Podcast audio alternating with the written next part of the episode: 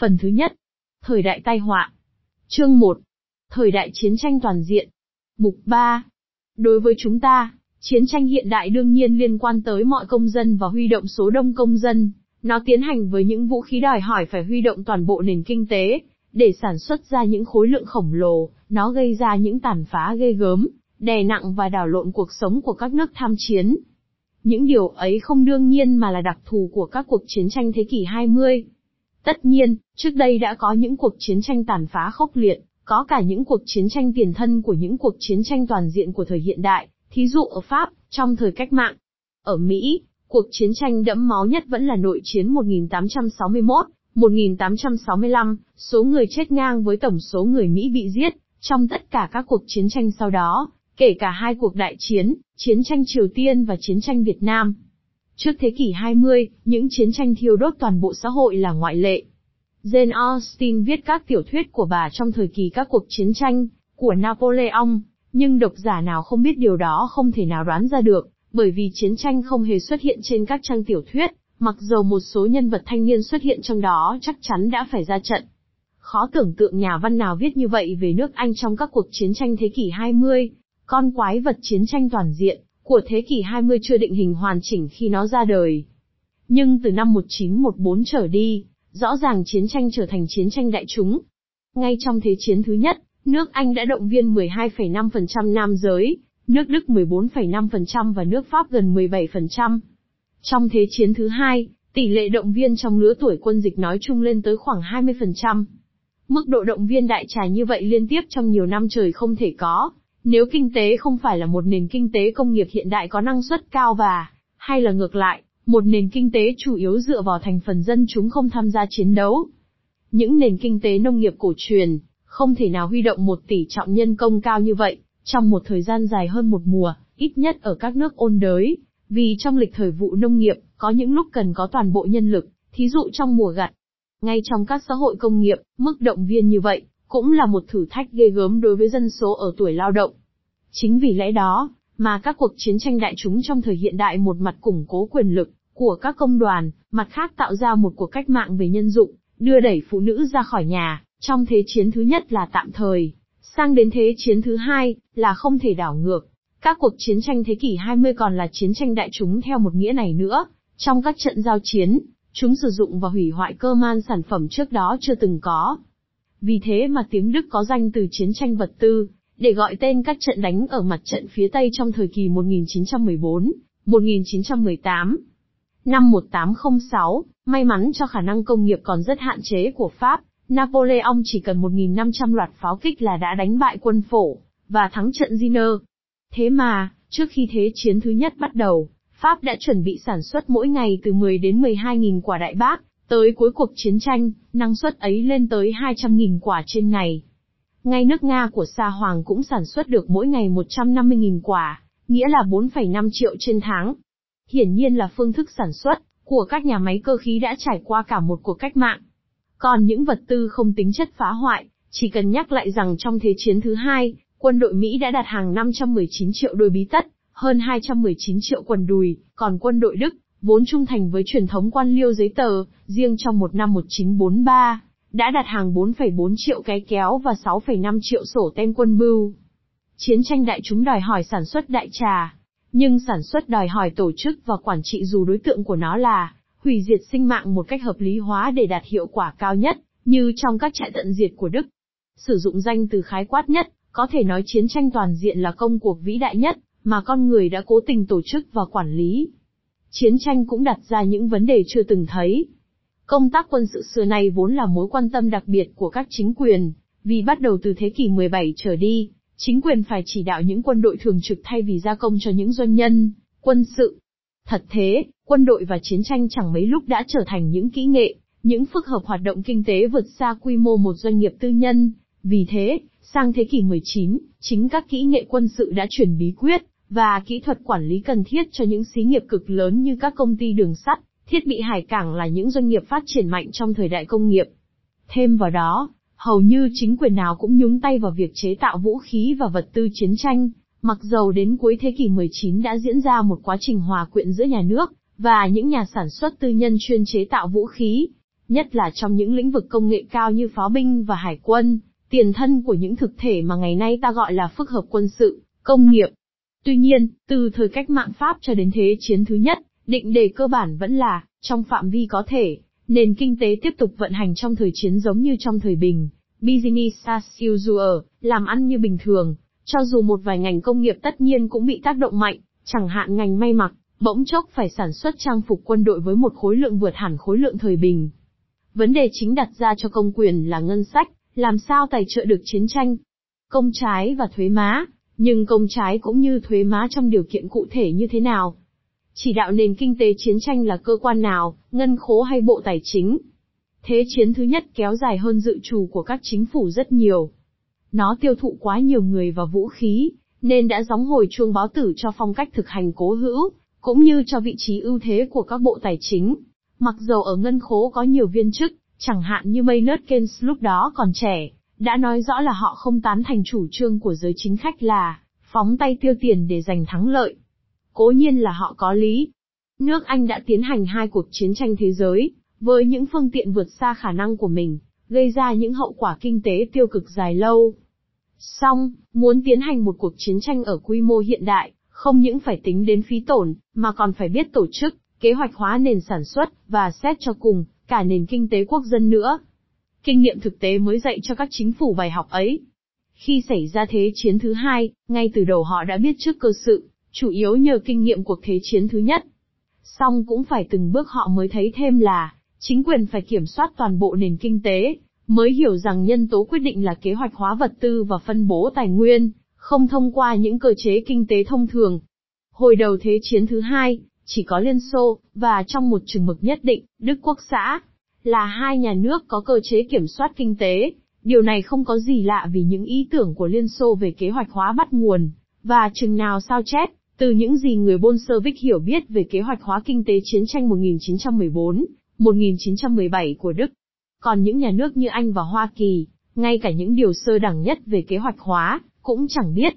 Hóa ra cả hai cuộc chiến tranh thế giới lại có một nghịch lý kỳ quặc, trong số những nền kinh tế chiến tranh kế hoạch hóa và do nhà nước chỉ đạo, và trong chiến tranh toàn diện, điều này có nghĩa là tất cả các nền kinh tế chiến tranh, thì kinh tế của các quốc gia dân chủ phương Tây, Anh và Pháp trong cuộc đại chiến đầu, Anh và cả Hoa Kỳ trong đại chiến sau, đã tỏ ra ưu việt hơn hẳn Đức với truyền thống và lý luận về hành chính quan liêu, và thuần lý. Đó là những sự kiện không thể nghi ngờ, còn nguyên do như thế nào, ta chỉ có thể đoán thử. Nền kinh tế chiến tranh của Đức tỏ ra thua kém về tính hệ thống, và tính hiệu quả trong sự huy động toàn bộ tài nguyên để phục vụ chiến tranh. Tất nhiên, điều này chỉ trở nên cần thiết sau khi cuộc tiến công chớp nhoáng ban đầu đã thất bại, và ít quan tâm tới thường dân Đức. Người Anh và người Pháp nào kinh qua cuộc thế chiến thứ nhất, mà còn nguyên vẹn tất nhiên có cơ may khấm khá hơn so với tiền chiến, dù họ có nghèo đi. Song thu nhập thực tế của thợ thuyền được nâng cao. Người Đức bị đói kém, đồng lương thực tế bị giảm sút. Sang thế chiến thứ hai, khó so sánh hơn, trước tiên vì nước Pháp nhanh chóng bị loại khỏi vòng chiến, Hoa Kỳ giàu có hơn lại chịu ít áp lực hơn, còn Liên Xô nghèo hơn, lại chịu nhiều sức ép nặng nề. Nền kinh tế chiến tranh của Đức có thể khai thác toàn bộ châu Âu, nhưng đến thời kỳ cuối cùng của cuộc chiến, tổn thất vật chất của phía Đức nặng nề hơn phía đồng minh phương Tây rất nhiều. Nước Anh nói chung nghèo đi, mức tiêu thụ của thường dân năm 1943 giảm đi 20%, nhưng khi chiến tranh kết thúc, cái ăn của người dân khá hơn, lành mạnh hơn, nhờ có một nền kinh tế chiến tranh kế hoạch hóa, quan tâm tới bình đẳng, công bằng xã hội, chia đều sự hy sinh. Hệ thống của Đức đương nhiên là không công bằng ngay từ nguyên tắc. Trên toàn cõi châu Âu bị chiếm, Đức vừa khai thác tài nguyên vừa tận dụng nhân công, coi dân chúng nước ngoài như loại người cấp dưới, và trong những trường hợp cùng cực, người Ba Lan, và nhất là người Nga và người Do Thái, coi đó là loại nhân công nô dịch tha hồ hành hạ, sống chết mặc bay. Năm 1944, nhân công người nước ngoài chiếm 20% toàn bộ lực lượng lao động Đức, trong ngành công nghiệp vũ khí, con số này lên tới 30%. Mặc dù như vậy, thu nhập thực sự của công nhân Đức giỏi lắm vẫn giữ ở mức 1938. Tại Anh, tỷ lệ tử vong của trẻ em, cũng như tỷ số bệnh nhân tiếp tục giảm xuống trong thời gian chiến tranh. Còn tại nước Pháp vốn có nguồn lương thực dồi dào và sau năm 1940 còn chiến trận, bị chiếm và mất chủ quyền, thì trọng lượng trung bình và thể hình của người dân thuộc mọi lứa tuổi đều xuống cấp. Chiến tranh toàn diện rõ ràng đã tạo ra cách mạng trong ngành quản lý. Còn trong công nghệ học và sản xuất, nói khác đi, chiến tranh toàn diện đã làm cho phát triển kinh tế tiến lên hay lùi lại. Hiển nhiên nó đã thúc đẩy công nghệ học, chiến tranh là cuộc đọ sức không những giữa hai quân đội, mà còn giữa công nghệ học của hai phe nhằm cung cấp những vũ khí lợi hại, và các dịch vụ thiết yếu cho các địch thủ. Nếu không có thế chiến thứ hai và nếu không sợ Đức Quốc xã, cũng lợi dụng những phát kiến về vật lý hạt nhân, thì chắc chắn bom nguyên tử đã không được chế tạo, cũng như các nước đã không chịu bỏ ra những ngân sách to lớn cần có, để sản xuất năng lượng hạt nhân dưới dạng thức này hay dạng thức nọ. Còn khá nhiều kỹ thuật được sáng tạo nhằm mục đích chiến tranh rốt cuộc lại dễ ứng dụng hơn, trong thời bình, công nghiệp hàng không và tin học chẳng hạn. Dù sao, một điều chắc chắn là, chiến tranh hay việc chuẩn bị chiến tranh là nhân tố tạo ra tăng tốc cho tiến bộ kỹ thuật vì nó chịu, chấp nhận những chi phí cần thiết cho những cải tiến kỹ thuật mà trong thời bình, phải tính toán hơn thiệt trên cơ sở giá thành trên lợi ích không ai dám bỏ ra, hoặc nếu có tiến hành thì chậm chạp và ngập ngừng hơn nhiều. Thực ra khuynh hướng coi trọng kỹ thuật của chiến tranh không phải là điều mới. Thêm nữa, nền kinh tế công nghiệp hiện đại vẫn luôn luôn được nuôi dưỡng, bằng những cải tiến kỹ thuật liên tiếp không ngừng. Giả dụ một điều không mấy hiện thực là không còn chiến tranh nữa, thì những cải tiến ấy vẫn xảy ra, có lẽ với một nhịp độ còn nhanh lẹ hơn nữa. Các cuộc chiến tranh, đặc biệt là Thế chiến thứ hai, đã góp phần phổ biến rộng rãi các kỹ năng, chắc chắn đã tác động lớn tới tổ chức công nghiệp và các phương pháp sản xuất đại trà. Nhưng nói chung, chiến tranh có tác dụng tăng tốc sự thay đổi hơn là tạo ra sự biến đổi. Chiến tranh có thuận lợi cho tăng trưởng kinh tế không? Theo một ý nghĩa nhất định thì rõ ràng là không. Không kể tác động tới dân số ở tuổi lao động, chiến tranh gây ra những tổn thất nặng nề về tài nguyên sản xuất. Trong Thế chiến thứ hai, Liên Xô đã mất đi 25% vốn cố định, Đức 13%, Italia 8%, Pháp 7%, còn Anh chỉ mất 3% những con số này cần được điều chỉnh, với con số những công trình xây dựng phục vụ chiến tranh. Trong trường hợp thái cực của Liên Xô, tác động của chiến tranh vào kinh tế là hoàn toàn tiêu cực. Năm 1945, nông nghiệp Liên Xô đã bị phá hủy hoàn toàn, cũng như cuộc công nghiệp hóa thông qua những kế hoạch 5 năm tiền chiến. Còn lại duy nhất là nền công nghiệp quân sự hoành tráng chẳng có cách gì hoán cải, dân số hao hụt và đói kém, và hoang tàn vật chất to lớn. Ngược lại, rõ ràng là các cuộc chiến tranh đã mang lại lợi ích cho kinh tế Mỹ. Trong cả hai cuộc thế chiến, kinh tế Mỹ đã tăng trưởng một cách phi thường, nhất là trong thế chiến thứ hai, trong mấy năm này, tốc độ tăng trưởng lên sắp xỉ 10% hàng năm, tức là con số trước đó chưa từng có và sau đó không bao giờ trở lại. Trong thời kỳ chiến tranh, lợi thế của Hoa Kỳ là ở xa chiến trường, lại là kho tiếp liệu chủ yếu của phe đồng minh, đồng thời nền kinh tế Hoa Kỳ có khả năng tổ chức sự khuếch trương sản xuất hiệu quả hơn hẳn các nước khác. Tác động kinh tế lâu bền nhất của hai cuộc thế chiến là đã mang lại cho Hoa Kỳ vị trí ưu việt trên thế giới trong suốt thế kỷ 20, chỉ bắt đầu sói mòn vào giai đoạn kết thúc thế kỷ. Năm 1914 kinh tế Mỹ đã trở thành kinh tế công nghiệp số 1, nhưng chưa giữ vai trò chủ đạo. Hai cuộc chiến tranh vừa củng cố nước Mỹ vừa làm suy yếu những nước đua tranh với Mỹ, xét về mặt tuyệt đối cũng như về mặt tương đối, làm thay đổi hẳn tương quan kinh tế. Nếu Hoa Kỳ trong cả hai cuộc thế chiến và Liên Xô, trong thế chiến thứ hai là hai thái cực về mặt hiệu ứng kinh tế chiến tranh, các nước khác nằm giữa hai thái cực ấy, nhưng xét về tổng thể, gần thái cực Nga mà xa thái cực Mỹ. Mục 4. Nay còn phải đánh giá về tác động, và cái giá phải trả về con người của thời đại chiến tranh. Số lượng nạn nhân mà ở trên đã nêu lên chỉ là một khía cạnh. Một điều khá lạ lẫm là ngoại trừ Liên Xô vì những lý do dễ hiểu, ở các nước khác con số nạn nhân của Thế chiến thứ nhất, tuy nhỏ hơn hẳn con số nạn nhân của Thế chiến thứ hai, nhưng đã để lại những dấu ấn sâu đậm hơn hẳn, bằng cớ là cơ man những tượng đài và đài kỷ niệm đại chiến thế giới. Thế chiến thứ hai không tạo ra con số tương đương những tượng đài kỷ niệm chiến sĩ vô danh, và sau năm 1945, ngày lễ đình chiến 11 tháng 11, 1918, đã mất dần sự trọng thể của những năm giữa hai cuộc chiến. Đối với những ai chưa bao giờ tưởng tượng ra những tổn thất như thế, thì 10 triệu người chết giả định, của thế chiến thứ nhất là một chấn thương bạo liệt hơn hẳn 54 triệu người chết, của thế chiến thứ hai, đối với những ai trước đó đã trải nghiệm một cuộc chiến tranh tàn khốc, tính chất toàn diện của các nỗ lực chiến tranh, và quyết tâm của cả hai bên tiến hành một cuộc chiến tranh vô giới hạn, và bằng mọi giá chắc chắn đã để lại dấu ấn. Không như thế thì không thể nào giải thích nổi sự bạo liệt, và tính vô nhân đạo ngày càng tăng trong thế kỷ 20. Từ 1914 trở đi, sự man dợ ngày càng phát triển, điều đó, đáng buồn thay, không còn nghi ngờ gì nữa. Đầu thế kỷ 20, nạn tra tấn đã chính thức bị bài trừ ở khắp Tây Âu. Từ 1945 đến nay, chúng ta không thấy ghê tởm, mà quen thuộc trở lại với cảnh tra tấn được sử dụng tại ít nhất một trên ba các nước thành viên của Liên Hợp Quốc, trong đó có những quốc gia thuộc loại lâu đời và văn minh nhất, Peters, 1985.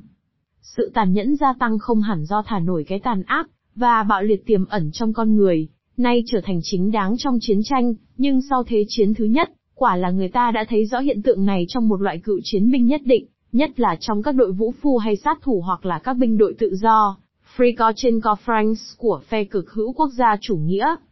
Một khi đã giết người và đã trông thấy bè bạn của mình bị giết chết hay tàn phế, thì tại sao người ta còn phải e ngại giết chết kẻ thù của chính nghĩa? Một trong những nguyên nhân chính giải thích hiện tượng này là sự dân chủ hóa, chiến tranh. Xung đột toàn diện trở thành chiến tranh nhân dân, bởi vì thường dân và đời sống dân sự đã trở thành mục tiêu thực sự, thậm chí mục tiêu chủ yếu, của chiến lược.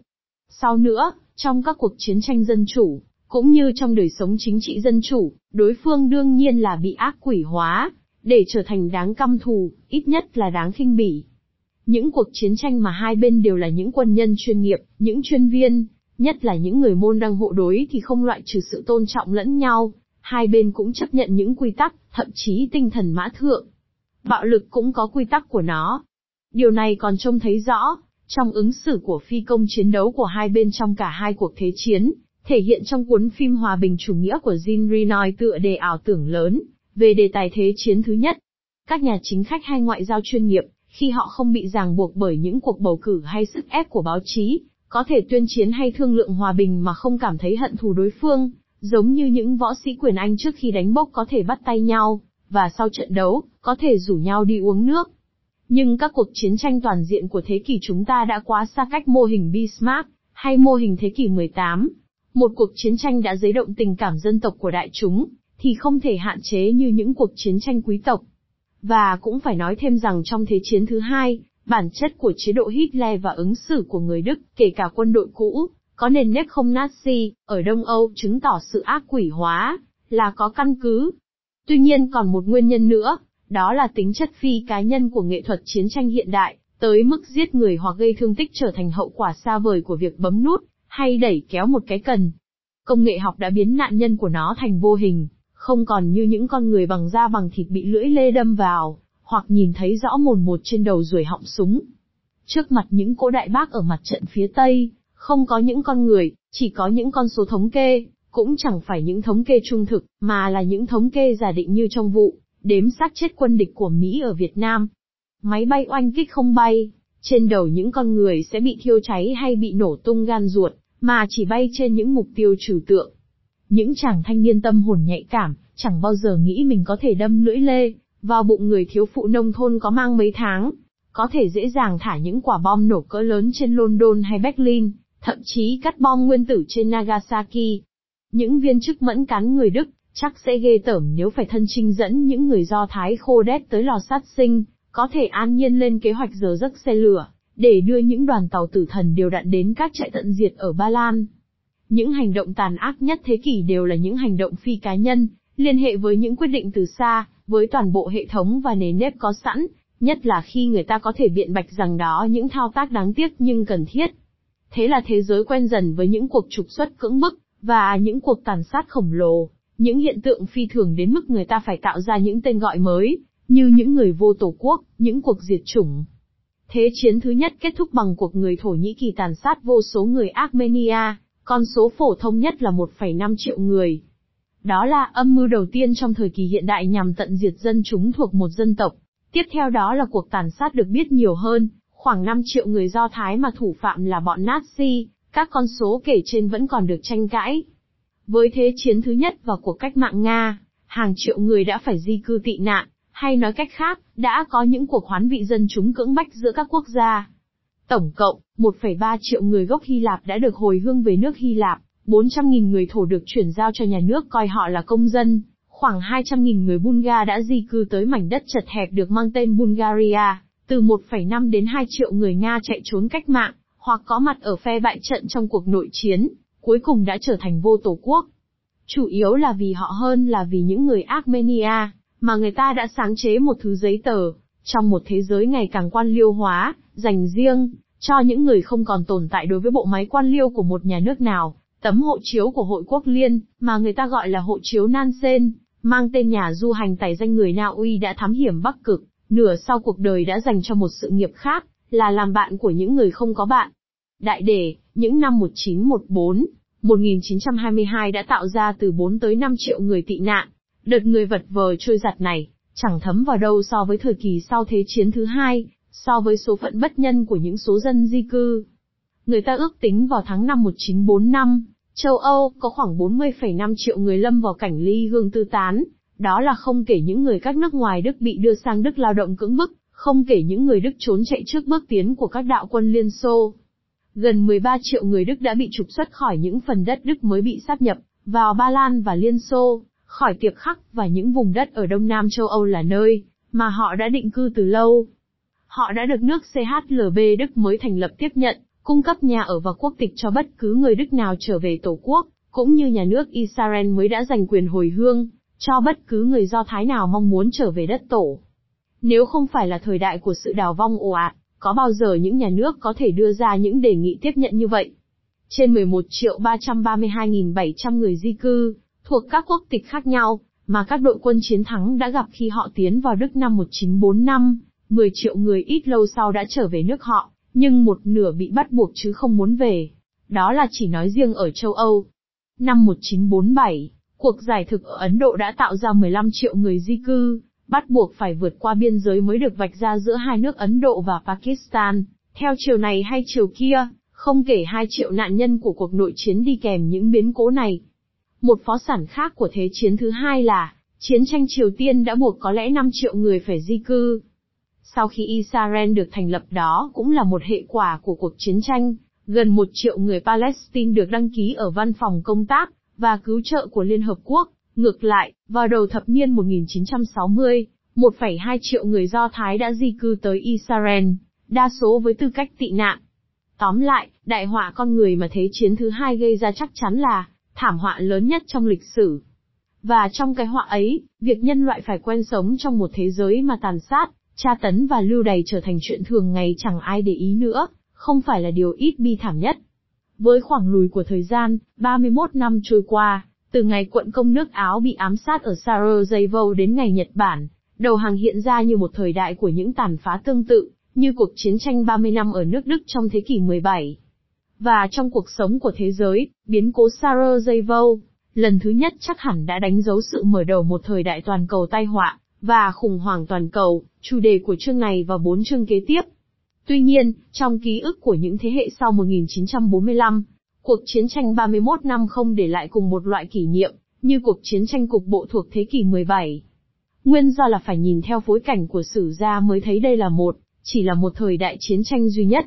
Những người đã trải qua thời đại này, cảm nhận mình đã trải qua hai cuộc chiến tranh khác biệt, tuy có liên hệ với nhau, tách bạch bằng một thời gian ở giữa không có xung đột công khai, một thời gian dài từ 13 năm đối với Nhật Thế chiến thứ hai, đối với Nhật, bắt đầu ở Mãn Châu từ năm 1931, đến 23 năm đối với Hoa Kỳ, mãi đến tháng Chạp 1941, nước Mỹ mới tham gia Thế chiến. Một nguyên nhân nữa là hai cuộc chiến tranh ấy, mỗi cuộc đều có đặc tính lịch sử và diện mạo riêng. Trong cả hai trường hợp, đó là những giai đoạn chém giết chưa từng thấy, để lại những hình ảnh ác mộng về công nghệ học làm cho cả một thế hệ sau đó, ngày đêm bị ám ảnh, hơi độc và máy bay ném bom sau năm 1918, hình nấm bom hạt nhân sau năm 1945. Cả hai giai đoạn đều kết thúc bằng một sự đoạn tuyệt và, như chúng ta sẽ thấy ở một chương sau, một cuộc cách mạng xã hội diễn ra trên những vùng đất rộng lớn, ở châu Âu và châu Á. Sau mỗi cuộc chiến tranh, các đối thủ, kẻ thắng cũng như người thua, đều kiệt quệ, suy yếu, trừ Hoa Kỳ không những nguyên vẹn mà còn giàu có thêm, ngang nhiên trở thành chúa tể kinh tế của thế giới. Thế mà những khác biệt giữa hai cuộc chiến tranh cũng rất rõ nét. Thế chiến thứ nhất chẳng giải quyết được gì. Nó dấy lên bao nhiêu hy vọng, hy vọng vào một thế giới hòa bình và dân chủ gồm những nhà nước, dân tộc đứng dưới bóng cờ của Hội Quốc Liên, hy vọng hồi phục nền kinh tế thế giới 1913, và đối với những người chào mừng cách mạng Nga, hy vọng trong vòng vài năm, thậm chí vài tháng, Quân chúng bị áp bức sẽ vùng lên, lật đổ thành công chủ nghĩa tư bản, chẳng mấy chốc đã trở thành thất vọng. Quá khứ đã vụt khỏi tầm tay, tương lai cứ lùi xa mãi, hiện tại thì chua cay, ngoại trừ một thời gian ngắn ngủi giữa thập niên 1920. Thế chiến thứ hai ngược lại đã giải quyết nhiều vấn đề, ít nhất trong mấy thập niên. Những vấn đề xã hội và kinh tế bi đát của chủ nghĩa tư bản hiển hiện, trong thời đại tai họa dường như đã tan biến. Kinh tế của thế giới phương Tây bước sang thời đại hoàng kim, trên cơ sở cuộc sống vật chất được cải thiện một cách phi thường, chế độ dân chủ phương Tây được ổn định, chiến tranh bị bãi trừ ở phương Tây và bị đẩy lùi ra thế giới thứ ba. Mặt khác, cách mạng dường như cũng tìm ra con đường tiến lên. Các đế chế thực dân biến mất hoặc bị thủ tiêu đến nơi. Cả một cơn so si ôm những quốc gia cộng sản tổ chức chung quanh Liên Xô, từ nay trở thành siêu cường dường như, sẵn sàng tranh tài với phương Tây trong cuộc chạy đua tăng trưởng kinh tế. Về sau mới rõ đó chỉ là ảo tưởng, nhưng phải đến thập niên 1960 thì ảo tưởng này mới bắt đầu tan dần. Bây giờ nhìn lại thì ta thấy rõ, sân khấu quốc tế cũng trở nên ổn định, mặc dầu ngay lúc ấy ta có ấn tượng ngược lại. Khác hẳn diễn biến sau Thế chiến thứ nhất, lần này các nước cựu thù, Đức và Nhật hội nhập trở lại vào nền kinh tế thế giới, phương Tây, còn những nước thù địch mới, Hoa Kỳ và Liên Xô rốt cuộc không bao giờ xô sát nhau cả. Các cuộc cách mạng kết thúc hai cuộc chiến tranh cũng khác hẳn nhau. Sau Thế chiến thứ nhất, các cuộc cách mạng có một mẫu số chung là chán ngán cảnh chém giết, mà những người phải trải nghiệm ngày càng thấy vô lý. Đó trước tiên là những cuộc cách mạng chống chiến tranh. Còn những cuộc cách mạng nổ ra sau Thế chiến thứ hai là kết quả sự tham gia của nhân dân vào cuộc đấu tranh toàn cầu chống lại những kẻ thù, Đức, Nhật, và nói chung, chủ nghĩa đế quốc. Dù kinh khủng tới đâu, đó là cuộc đấu tranh chính nghĩa, trong con mắt của những người tham gia.